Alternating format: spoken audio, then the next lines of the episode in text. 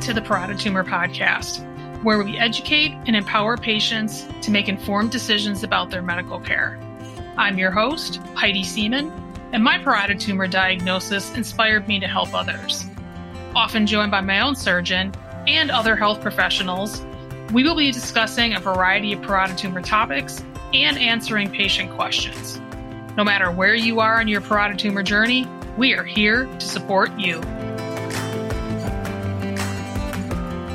Thank you for joining us for today's episode, where we will be discussing general anesthesia. There are many things that concern patients about parotid surgery, and one of those things is anesthesia. I had never had surgery before having my parotid tumor removed, and I know that I was concerned about how it might affect me during surgery. If you are like me and have concerns about general anesthesia, this episode is for you. We are fortunate to be joined today by Dr. Paul Warner, from the Department of Anesthesia and Perioperative Medicine at the Mayo Clinic in Rochester, Minnesota. Dr. Warner attended medical school and completed his residency at the Mayo Clinic. He comes from a long line of anesthesiologists in his family who have all dedicated their careers to this field of study. And Dr. Warner is currently the medical director of the post anesthesia care unit at the Mayo Clinic. Dr. Warner will be discussing how general anesthesia works and we'll address some of the common concerns that patients have about this topic to help patients understand the process and to help alleviate some of the fear and anxiety that they may feel about receiving general anesthesia. Thank you so much for joining us, Dr. Warner. We're very excited to have you on the show today. I noticed in your bio that you have won the Teacher of the Year award multiple times, including the Mayo Clinic Teacher of the Year Award Hall of Fame. So I think that you are definitely a perfect person to be able to teach us uh, about anesthesia. So thank you so much for being here. Yeah, yeah. You're very welcome. I'm super excited to be here and thanks for having me. So, Dr. Warner, uh, there are many patients who have never had surgery before, and I am one of those people that falls into that category. And there are many people who are concerned about general anesthesia or have questions about it just because it's not familiar to them. So, can you explain how the process of general anesthesia works? Yeah, of course. I'd be happy to. Uh, general anesthesia is one of the things that we can do as anesthesiologists or as anesthesia providers, such as a CRNA or an anesthesia assistant. Now, in terms of our, I would say, what anesthesiologists do as their primary job is to keep patients safe during their procedural context or their surgical context. That's to say that in order to do the procedure or the surgery, we are the people who are in charge of making sure that everything is done safely that's not procedural or surgical specifically in nature. And I think that's if you break it down into that simple thing, we're basically there to make sure that people have a smooth, safe experience throughout the peri-procedural or peri-surgical um, course. So there's different types of anesthesia. You can do things simply, you know, if you're going through, let's say you're going through labor and delivery because you're going to have a baby, we can do things as simple as uh, offer different measures for uh, anxiety control, pain control, such as aromatherapy or hot tub therapy, uh, music therapy, pet therapy, etc. Uh, we can do things as you know as far as uh, spinal anesthetics, epidural anesthetics for pain control during labor and delivery, or we could do sedation, which is a gradient of anesthesia, or we could do full anesthesia, where we drift people all the way off to quote unquote sleep and then we can even do things as as um, as uh, I would say as complex as things like ECMO or cardiopulmonary bypass, where we're actually taking the patient's heart and causing it to go into a standstill and uh, keeping them asleep during that period of time. So there's a there's a lot of gradations of anesthesia. In terms of uh, what's general anesthesia, general anesthesia is one of those gradients, and it's the one where most people will have for a surgery where we simply give them medications that make them go completely unconscious. So they won't remember hearing, feeling, seeing anything after the induction or the start of anesthesia. until we turn off those medications. So the um, general anesthesia is what is primarily used in parotid surgery, correct? Correct. And, so, if a patient is having general anesthesia during parotid surgery, is there, you know, a period of time where they might have like a tube put down their throat or or something that um, they can expect to have happen to, you know, help their breathing during surgery? Yeah, great point. That is very common for parotid based surgery, like the ones that we do here at Mayo Clinic and around the world. Um, so most of those are going to be general anesthetics, like you mentioned. So again, general anesthesia is going to be typically in this modern era what will happen is you'll go through the day of surgery, you'll go through the pre-operative area where you get checked in and the surgeons and the anesthesiologists or uh, anesthesia team will come and see you at that point. Um, they'll probably the nurses may or may not give you medications during that period of time. They'll ask you a bunch of questions about your surgery. They'll ask you a bunch of questions about your anesthetic history. So, how have your prior anesthetics gone? Um, and they'll ask you a bunch of questions about your medical history. That's very common. Um, usually takes uh, the check in process for most pre op areas takes about, um, I'd say, somewhere around uh, 15 to 30 minutes. Um, and then what will happen after we've asked all those questions, we'll bring you back to the operating room once we've cleared those questions. Uh, you'll have an IV placed. Uh, an IV will either be placed in pre op or it'll be placed in the OR or in the procedural suite. Um, so once we have the IV, typically then we'll uh, start anesthesia via the IV itself. Um, there are circumstances where people may not be able to get an IV right away, uh, so we may give them a mask and give them some mask-based gas anesthesia that's quite rare in this day and age, unless it's maybe a pediatric or a kid based anesthetic or uh, surgery. Otherwise, for most adult patients, uh, for parotid surgeries, they're going to have an IV before they come back to the OR. And then we'll give them some medications through the IV to make them fall asleep. Now, a lot of patients um, will say, Well, I had a mask when I went to sleep. That's very common. We usually use a mask to give people 100% oxygen before we uh, start the anesthetic. So if you have a mask, it may smell like plastic, which kind of smells like gas, honestly. And a lot of people remember that smell. That smell is usually just the plastic in the mask itself. And then we give you concentrated 100% oxygen so that we make sure that your your lungs have plenty of oxygen because as soon as we give you the anesthesia a lot of times you won't be able to breathe anymore after that point in time. Now fortunately you don't remember that because you also lose consciousness uh, before that period of time so while you're getting the anesthetic, you'll likely just fall asleep or feel like you fell asleep. And I often tell patients when I see them in pre-op, I say, um, you're having parotid surgery. We do this with a general anesthetic. That means you're all the way off to sleep. And we always offer a full round trip ticket when we go on anesthesia airlines. Your ticket is your IV and we're going to give you all your cocktail medications right through the IV. We have all those cocktails right back there in the ORs for you. And then we get you a food service once we land the plane safely back in the post-operative care unit when you're recovering from anesthesia. Oftentimes, that uh, kind of like calms people down. It's very, it's very normal to be anxious before anesthesia and before surgery. It's not something that we go through every day. And actually, most anesthesiologists and surgeons haven't had it personally every single day. Um, that would be odd. Um, I mean, a lot of us haven't even ever had anesthesia before. Um, but it's very common to be nervous beforehand, and we want to try to alleviate that anxiety as much as we can. Um, once you're asleep, what happens is the lights simply dim. That's what I tell patients. The lights simply dim, and then they feel like they literally just pop right back on. Um, and like no time has really passed at all. You don't really dream. People say you dream during anesthesia, and you can have uh, thoughts when you're waking up or going to sleep uh, at the beginning or the end of the of the anesthetic, but you don't dream during the anesthetic. But sometimes people remember dreaming. That's just because they're having thoughts as they either start anesthesia or end anesthesia. But uh, like you said, we usually will place a a breathing device during specifically for parotid surgery. So you may have a sore throat afterwards. Um, that's very common after having general anesthesia with a what we call an endotracheal tube or a breathing tube. Does that uh, answer some of that question for you? It does. It does. It, and it clearly, um, you know, demonstrates for the audience about how much, you know, goes into making sure that patients are safe during surgery and, and having all these procedures followed.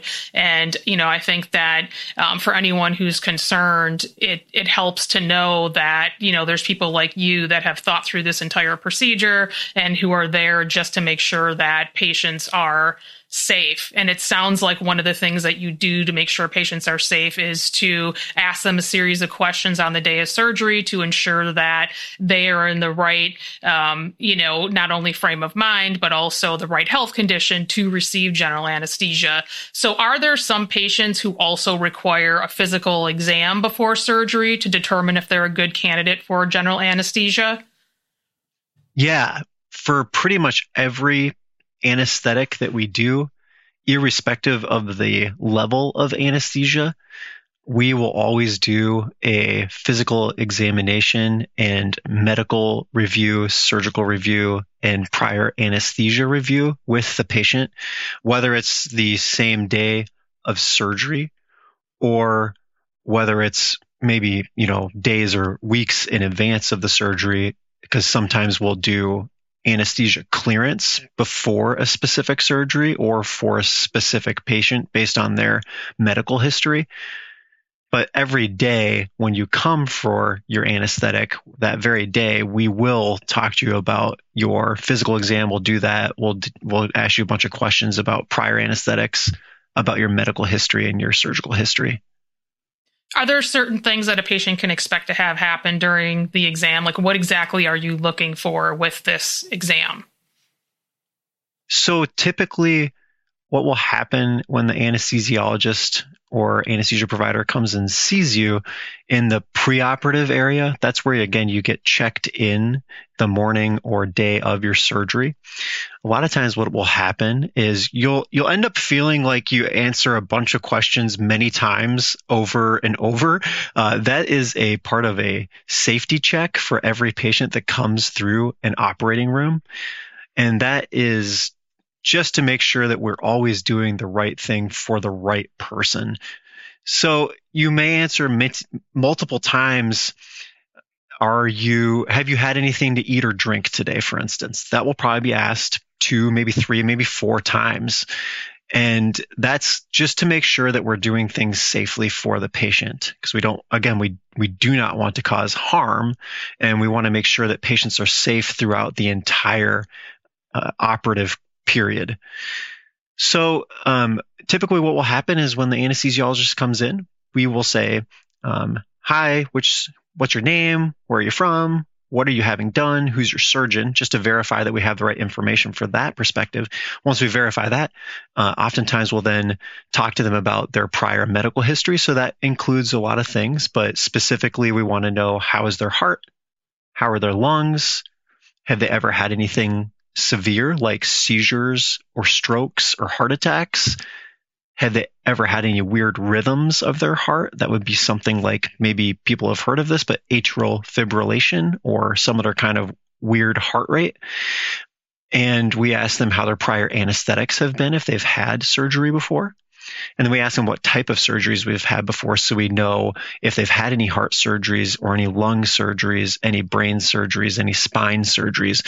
Those are really important pieces of the information that we need as anesthesiologists to make sure that we can safely guide a patient through their anesthesia and surgical course during the exam part, we typically will listen to the heart and lungs with a stethoscope, um, and then we'll make sure that patients are uh, not having fevers, chills, um, things like that.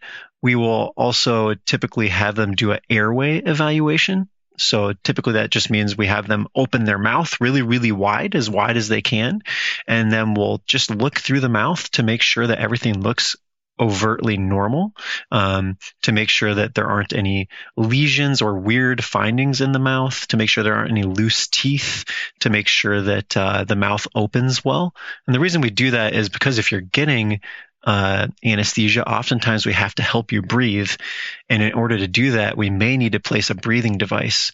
And what we're looking for are physical features of the patient's face and neck and jaw to see if there's anything overtly concerning that would maybe make us feel like we wouldn't be able to uh, help the patient breathe after they stop breathing with anesthesia. So you had mentioned that patients will be asked multiple times, you know, uh, what they've had to eat or drink uh, before they have anesthesia. So when do patients need to stop eating and drinking things uh, before they have anesthesia, and why is that important? When uh, people have surgery um, and anesthesia for general anesthesia, oftentimes we say that they cannot protect their airway after general anesthesia has started. What that means is typically when you eat something, let's say you eat like uh, a couple of peanuts, and just the tiniest amount, just a fragment of that food, if it touches near your vocal cords, um, you'll cough. That's a normal reflex that all vertebrate animals have. Um, when when this happens under general anesthesia, if something were to touch your vocal cords and you're already under general anesthesia, you lose all of those normal reflexes to protect your lungs from foreign material, such as food. So the problem is if you eat within some period of time before anesthesia and your stomach is full, unfortunately, some of those contents may come back up because you lose a lot of your muscular tone during anesthesia. That's a normal feature of anesthesia. And if your stomach's full, some of those food contents or liquid contents could theoretically or practically come back up into your throat. And because you can't protect your airway, they may go into your lungs, which is is very not good. Uh, it's not normal to have anything but air in your lungs. So that's why we tell patients to stop eating or drinking before anesthesia. And the time frame for that is uh, a little bit debated, but from the American Society of Anesthesia, which is our national organization, they have very, very, very straightforward guidelines for this. If you are going to have general anesthesia, you cannot eat a full meal eight hours before your procedure. So oftentimes what I will tell patients when I see them, let's say for instance, um, before their anesthetic, if I'm in the the preoperative clinic where we evaluate people before they have surgery and anesthesia, uh, I will tell patients that the night of their uh, the night before their surgery, they can eat and drink whatever they'd like, um, take their medications as they would like, and at midnight we'll have them stop eating or drinking, or sorry, we'll have them stop eating anything at that point in time. So at midnight, we say just stop eating anything. The reason we say that is most people won't have surgery for eight hours after midnight because most surgeries won't happen until elective. That means surgeries that people are choosing to have. Those surgeries typically won't start until usually seven, eight, nine o'clock in the morning the following morning. So that gives us a buffer of eight hours typically. Um, so at midnight, please stop eating anything. You may still drink clear liquids until the time that you arrive to the hospital. What that means is you can have water based uh, fluids. Um, it can't be anything with like dairy or cream or dairy substitutes, but you can still drink like clear water based liquids like soda, diet soda, coffee, tea. It just has to be free of any dairy or dairy substitute products. And the reason that that's important is we want you to be well hydrated before you come to your surgery. That helps you in a number of ways to feel better. And it also helps us as anesthesiologists and surgeons because you have more, um, you're you're better dehydrated. Sorry, you're better hydrated and you're not dehydrated.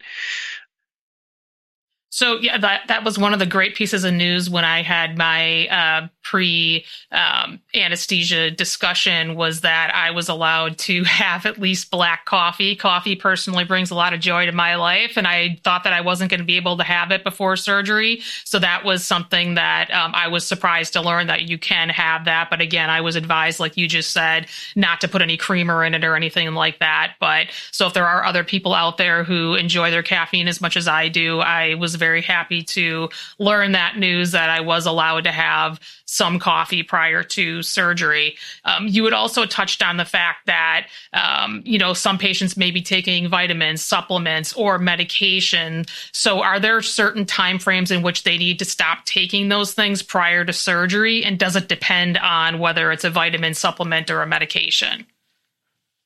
Typically, when we talk about medications before surgery and anesthesia, there are specific medications we will want you to take, and there are other medications we specifically will not want you to take. And then there are medications where we don't really know um, if, if you need to continue them or not. What we typically tell patients beforehand is that if they're taking vitamins or supplements that aren't essentially crucial to their well-being. So some people have metabolic uh, issues where their genes, their genetics, or their metabolism is altered, and they have a disease because of that. They may need those vitamins or supplements. That's quite rare. The majority of people who have who choose to have surgery, which again we call elective surgery, the majority of patients having elective surgery are on just regular old vitamins and supplements that they get from the store. I would say, and most of us would say, to not take those the day of surgery. So we'd say, you know, stop taking your vitamins and supplements the day of surgery. However, you can take XYZ medications and you can stop taking XYZ medications eh, a few days before surgery. Those specific medications are going to vary on a case by case basis. But a lot of times medications that we're concerned about are medications that cause people to have bleeding during surgery. Oftentimes, people are on things like aspirin. Um, sometimes our people are on medications that are what we would call a little heavier than aspirin that can precipitate um, bleeding. We may have you hold those medications, but that's going to vary on a case by case basis. And you should really talk to your surgeon, or your anesthesiologist, or if you see someone before surgery, like a family medicine doctor or an internal medicine doctor, and you're seeing them for anesthesia clearance before surgery, they may tell you which medications to or not to take.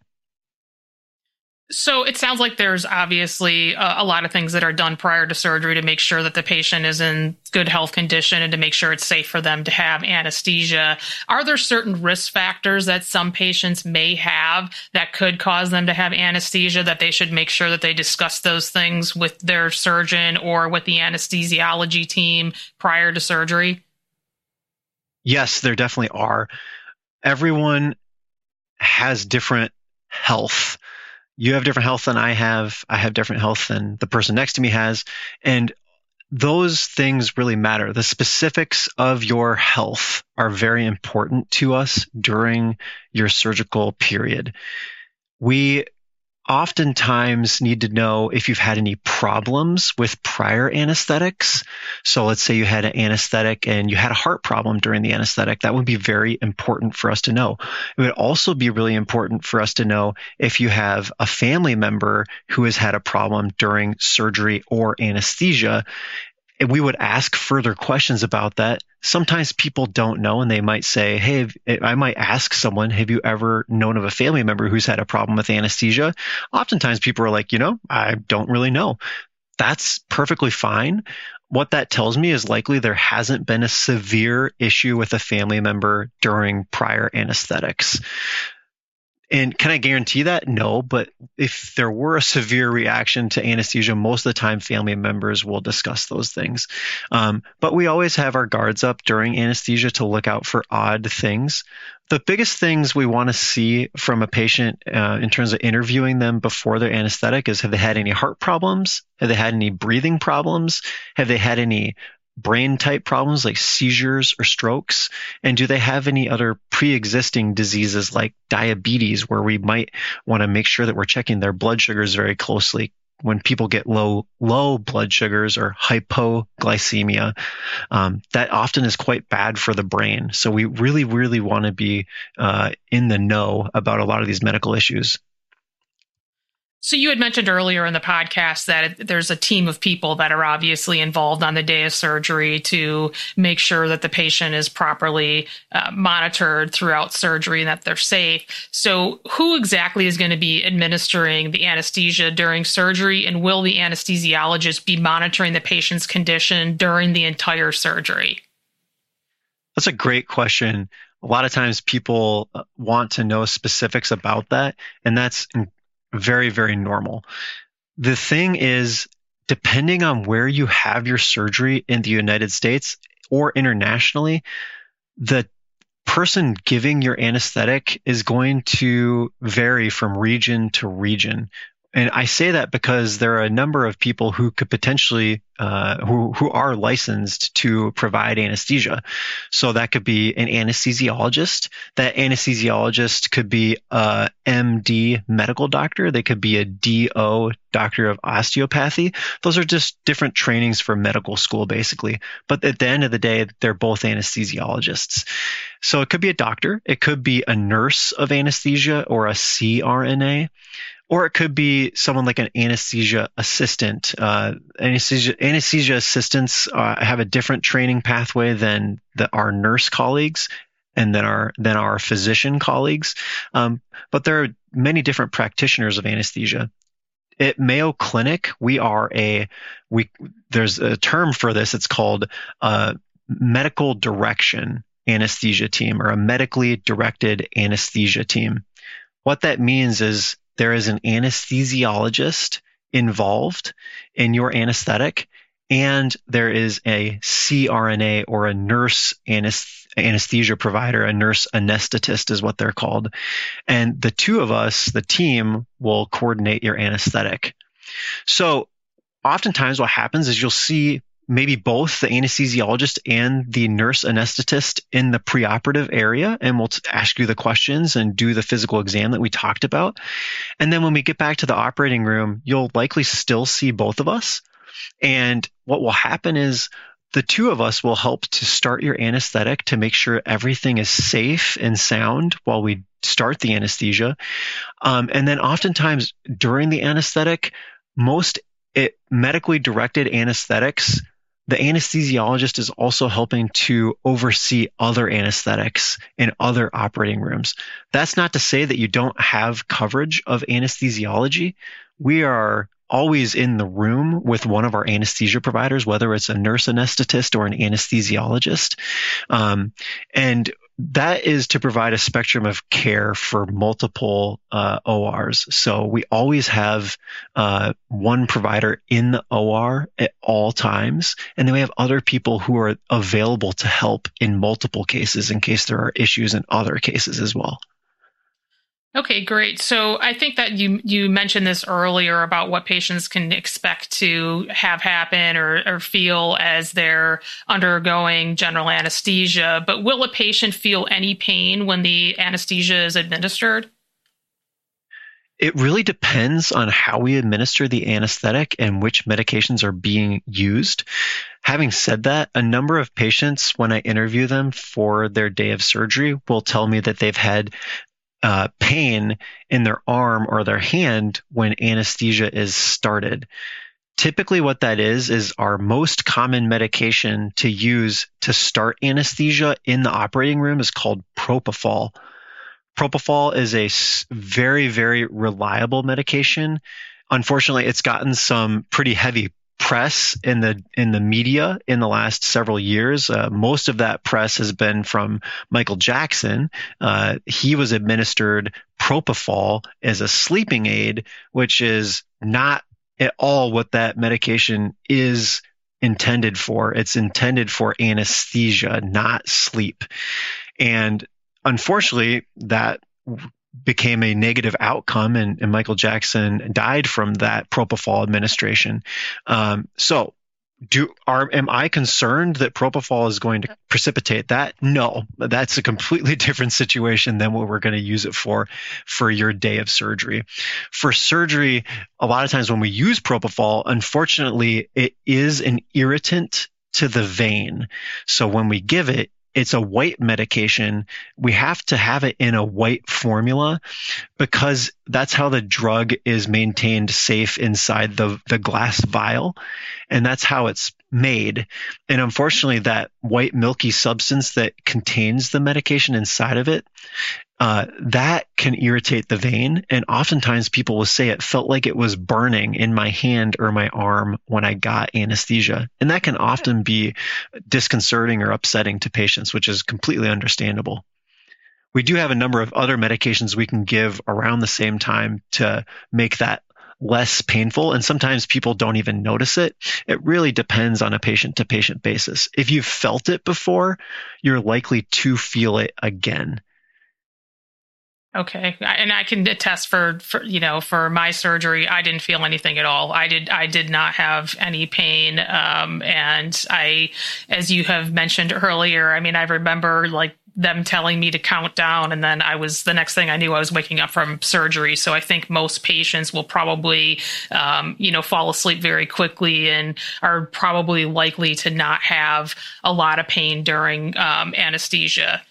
Um, so if a patient um, is that put under anesthesia. I know that we all kind of see stories, like you mentioned this, this story about Michael Jackson, and we see different things in the news.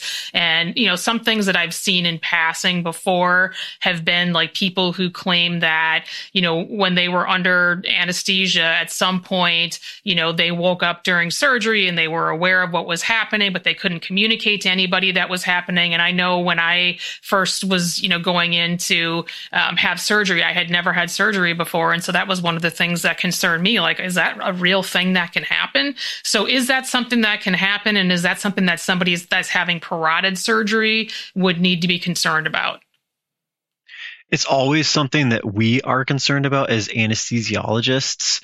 Do you need to be concerned about it? Most people are anxious before surgery for a number of reasons. And one of those might be the, the reason that you mentioned, and that's called anesthesia awareness.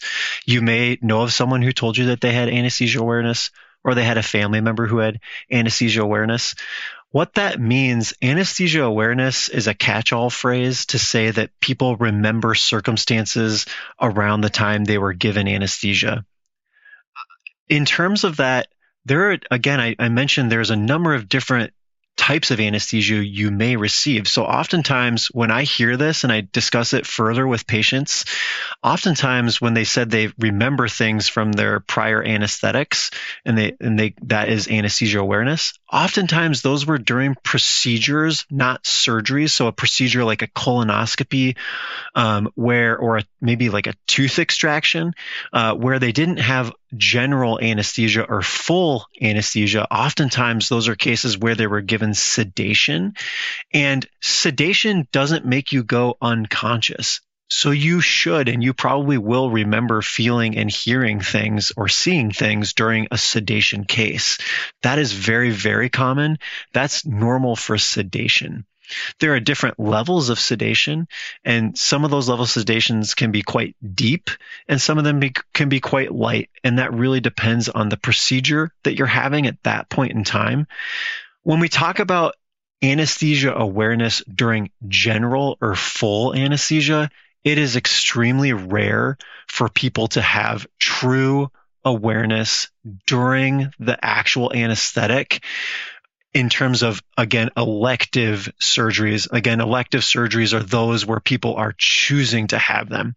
That is different than when people have had emergency surgery for a trauma or they've had emergency surgery because a baby needed to come out very very quickly or where they were having full uh, heart surgery, um, which is a you know, very complex anesthetic.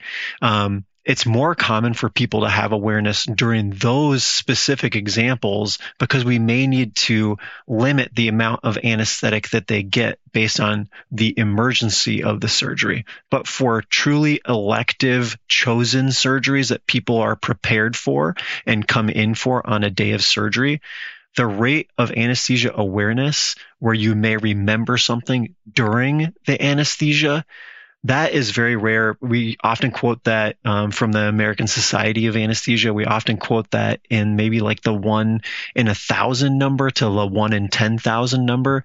Um, and that's based on previous claims of anesthesia awareness. Okay, great. Thank you. Um, so I think that one of the other things that concern patients is whether or not the anesthesia is going to make them feel nauseated, especially because when we're having parotid surgery, this is something that, you know, is on your face and you're going to have your incision that's going to be around your ear. And, um, you know, dep- somebody might have a neck dissection depending on the extent of their operation and the tumor that they're dealing with. And so the last thing that a patient wants to do is then feel nauseated where they might get sick after surgery. So is there something that can be done to ensure that this does not happen, such as giving a patient anti-nausea medication or is there like an anti-nausea patch that patients could ask about to help and alleviate the possibility that they might feel nauseated after anesthesia we are always trying to make sure that people feel very, very good when they get done with their surgery and with their anesthetic. Um, again, that's part of keeping people safe and trying to keep people as normal feeling as we can. So we're always trying to prevent nausea to the very, very best of our ability. People with a there are certain risk factors that people have that can make them more prone to becoming nauseated after anesthesia. Some of those risk factors are uh, female is one of them. Being a young female is one of them, um, and uh, one that's actually protective against having nausea and vomiting, which is counterintuitive, is smoking. Um, so, uh, so cigarette smoking, the one benefit of smoking cigarettes, the only benefit that I can really think of is that you can be protected from having nausea during anesthesia. It doesn't mean that you won't have nausea; it just means that it helps to protect you from it for some reason. Um, but we are always on the lookout for preventing nausea. We give a number of medications uh, to prevent nausea. Some of those medications are given before you even go to the operating room. Uh, one of those medications, like you mentioned, may be a patch um, that's called a transdermal or through the skin medication. Uh, that particular medication you're referring to is called scopolamine. Scopolamine it comes in a patch form, and it's very common that people will receive it right near their ear uh, before they go back for the operating room. But there are a, a, number of other medications that we typically do use for anesthesia to prevent na- uh, nausea and vomiting afterwards, and those are usually given through the IV itself. Okay, and I can attest to that too. That I definitely um, did not feel nauseated at all, and that was something that I was concerned about. And I did have the patch, and it did its job, and I felt you know fine when I woke up from anesthesia. Um, so, uh, on the topic of how of waking up from anesthesia, how long can a patient expect to for it to take for them to fully wake up from anesthesia after surgery? Great question. I just want to uh, touch base real quick about parotid surgery in particular at Mayo Clinic for nausea and vomiting. Um, if you've had a history of nausea or you have a family member who's had a strong history of nausea or vomiting, typically we want to know about that. So just tell your anesthesia provider, hey, you know, I've had uh, nausea after anesthesia in the past. That kind of clues us into what types of medications we might or might not want to use for your particular anesthetic. Those are important things for us to know. Um, and oftentimes for parotid surgery at Mayo Clinic in Rochester, Minnesota, um, we typically use intravenous anesthesia. That's sometimes people call that a TIVA or a TIVA. That's an acronym or an abbreviation for total intravenous anesthesia where we try to avoid the gas based anesthesia. We do know that gas based anesthesia can cause more nausea and vomiting than the IV uh, medications that we use for anesthesia. So when you get propofol, like that burning feeling that some people get when we start anesthesia, that's usually again from propofol. Propofol we often will use for parotid surgery during the entire surgery. We'll use propofol to keep you to sleep. Propofol is actually protective against nausea and vomiting, and that's part of our strategy to prevent you from feeling nauseated. So I wouldn't be surprised if for your particular procedure with Dr. Moore, if you hadn't gotten uh, total intravenous anesthetic. Okay, and so uh, then after you know the surgery is completed, how long will it then take for a patient to wake up after the procedure? Yeah, so typically when people uh, people remember being awake after anesthesia, that um, varies. Uh, in terms of when they actually wake up, they actually usually wake up in the operating room, um, and then we safely remove their breathing device. Um, oftentimes, people don't remember any of that, um, and that's because the brain isn't the same during anesthesia that it is during sleep, which is why I said quote unquote sleep earlier. Uh, sleep and anesthesia are very, very different in terms of how the brain is active or not active. During anesthesia, it's very, very not active. During sleep, normal sleep, your brain is actually quite active and processes a lot of information. That does not happen during anesthesia. It just kind of goes quiet. Um, so sometimes it takes people longer to wake up after anesthesia. That's highly variable. And I would say most people remember things waking up, they usually don't remember much until they're in the recovery area. That's also called the PACU, P-A-C-U. That can take, usually people are in the recovery room shortly after surgery. Most people will remember something within the first hour of anesthesia when they wake up. Okay, so it can take a period of time. And I think it's important for patients to know that to not only mentally prepare for how long the entire process takes, but it's also important for family members to know that, you know, just because somebody's, you know, still in the recovery room, that there's not an issue. It just takes a period of time for the patient to wake up from that anesthesia. Um, and how how should a patient expect to feel once they do wake up? Are they going to feel fatigued, potentially have a sore throat, dry mouth? I mean, are there other other things that they should expect to have happen because of the anesthesia? Yeah, in terms of um, the family members too, a lot of times the family members will see the patient um, within, you know, I'd say like usually roughly a half hour to an hour and a half after the surgery is completed once they've kind of gotten through the recovery phase. Um, you, the recovery phase usually takes about an hour or so. Um, and how do people feel after anesthesia? Um, they will feel a little fatigued or tired throughout the day, typically. Um, so they won't feel like running a marathon. Um, they'll be a little tired. Um, they will probably have a sore throat if they had a breathing device. That is usually more of like a kind of like a an irritated voice, I would say, um, where you, you just kind of had a, a, rough feeling voice uh, after you had maybe like a cold, for instance. Um, it's not like you lose your voice or you can't talk. It just hurts a little bit. Um, it's usually very mild and it usually is very, very time limited and goes away within a, a 12 to 24 hour period of time, typically.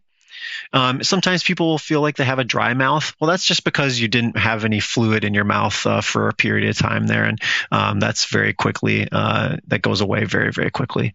Um, otherwise, uh, after anesthesia, typically if you've had surgery, you may have some pain or discomfort our nurses in the recovery room are extremely adept at addressing any normal and abnormal situations in recovery. Uh, and one of those very normal things is uh, simply pain.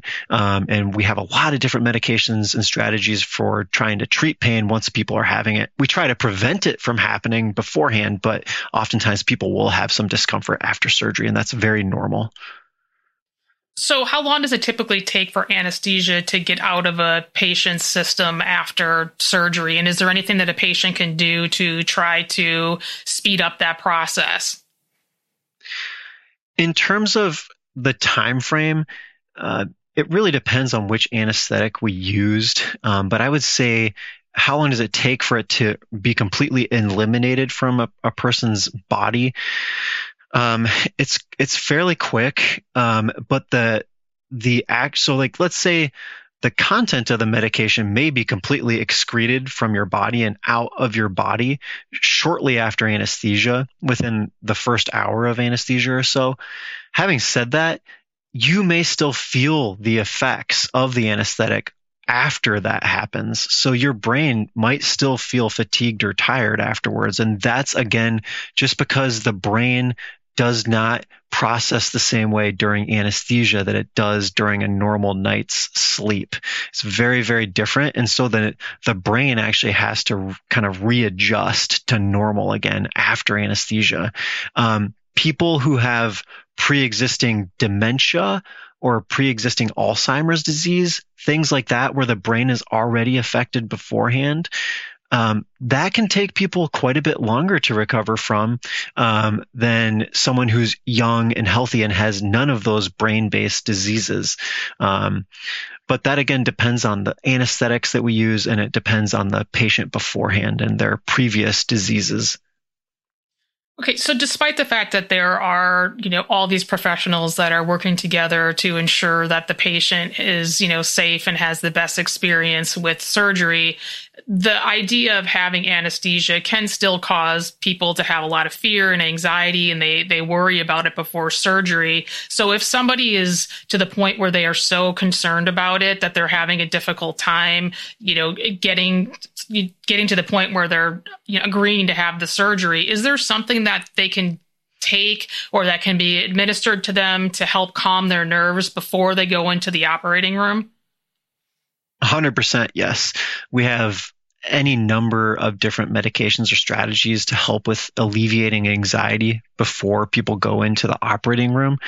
Sometimes those are as simple as just talking and chatting about what to expect. Oftentimes I've found that just what I would call a lot of what a lot of us call verbal anesthesia, where either the preoperative nurse or the anesthesia provider just simply comes and talks to you about what to expect, that your concerns are very valid.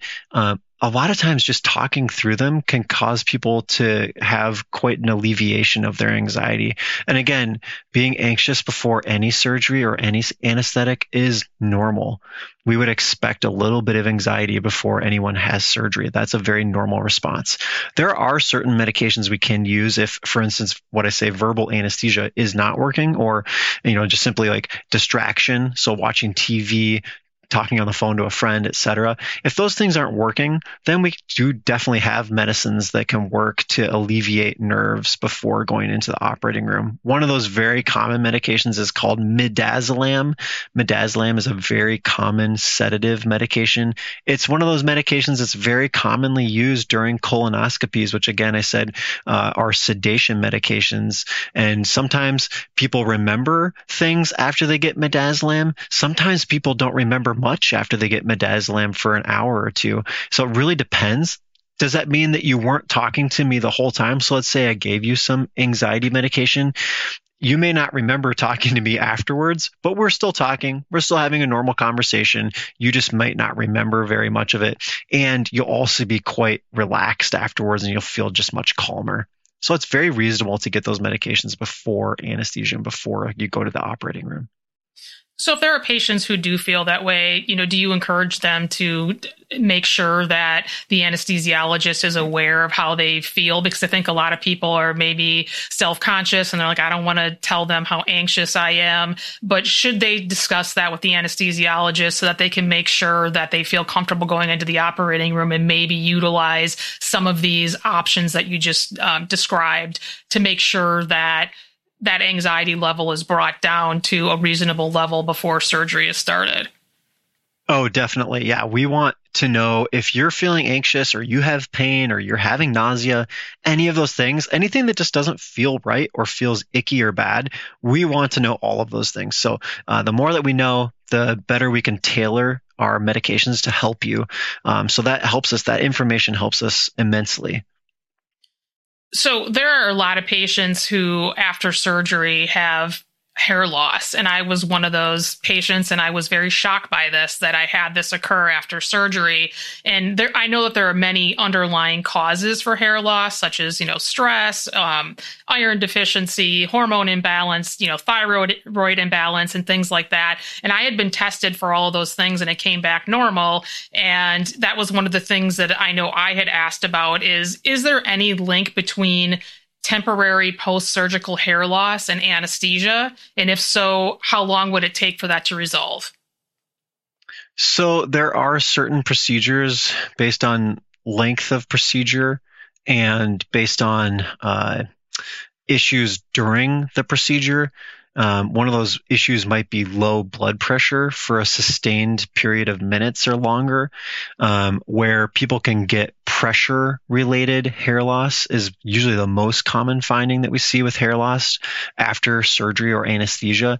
That would typically be after a very long procedure, so multiple hour procedure where what happens is oftentimes the patient has to be in a certain position. For instance, for like parotid surgery, we can't really turn the head a lot during head and neck surgery because the surgeon is working on the head and the neck.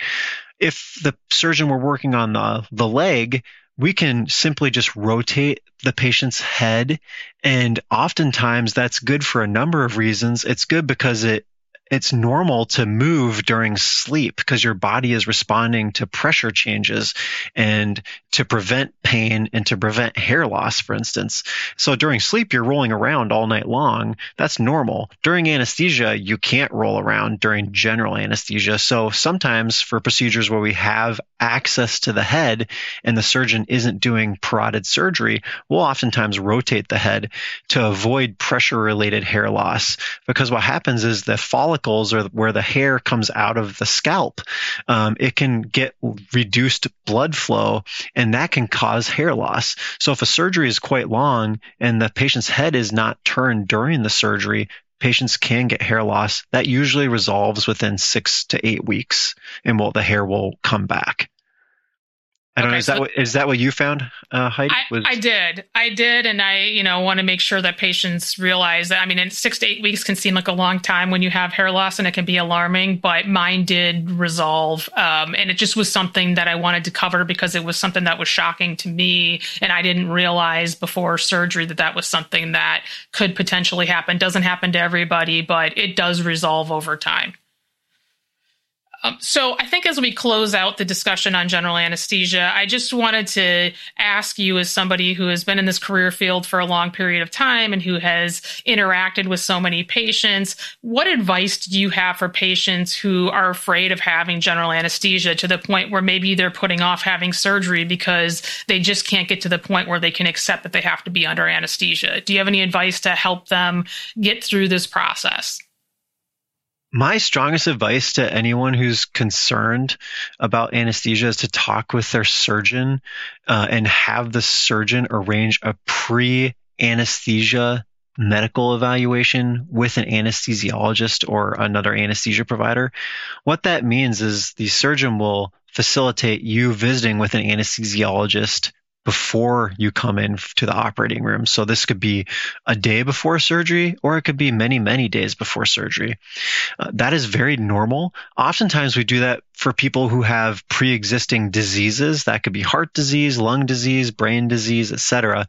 Um, and we just want to make sure that medications are correct before people come to the operating room, make sure that people have all the information that they need, and also to make any plans that we might need from an anesthesia or surgical perspective.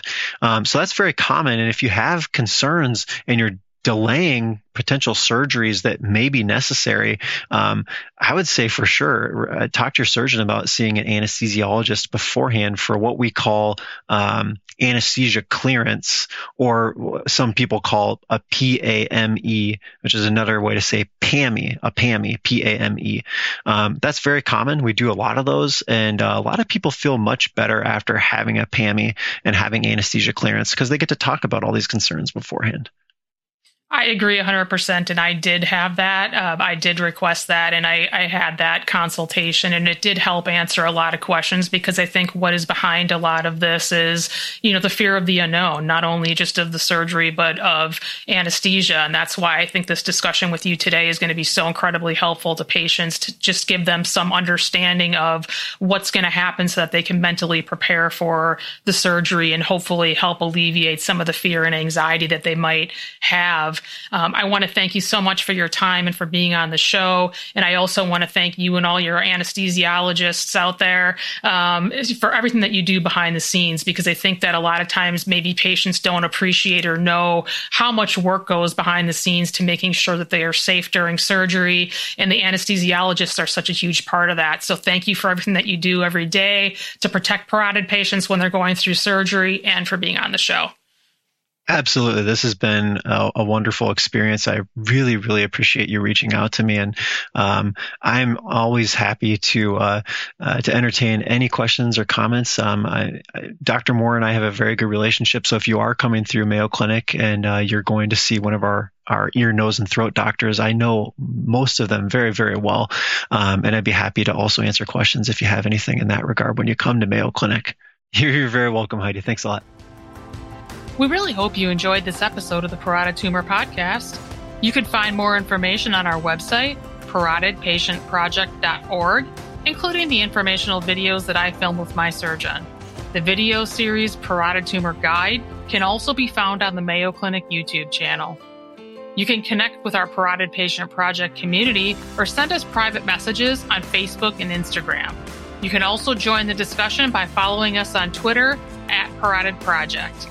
If you would like to speak with us, please send us an email through podcast at parotidpatientproject.org. You can submit questions, suggest future topics, and provide feedback about the show. Thank you so much for listening to us today.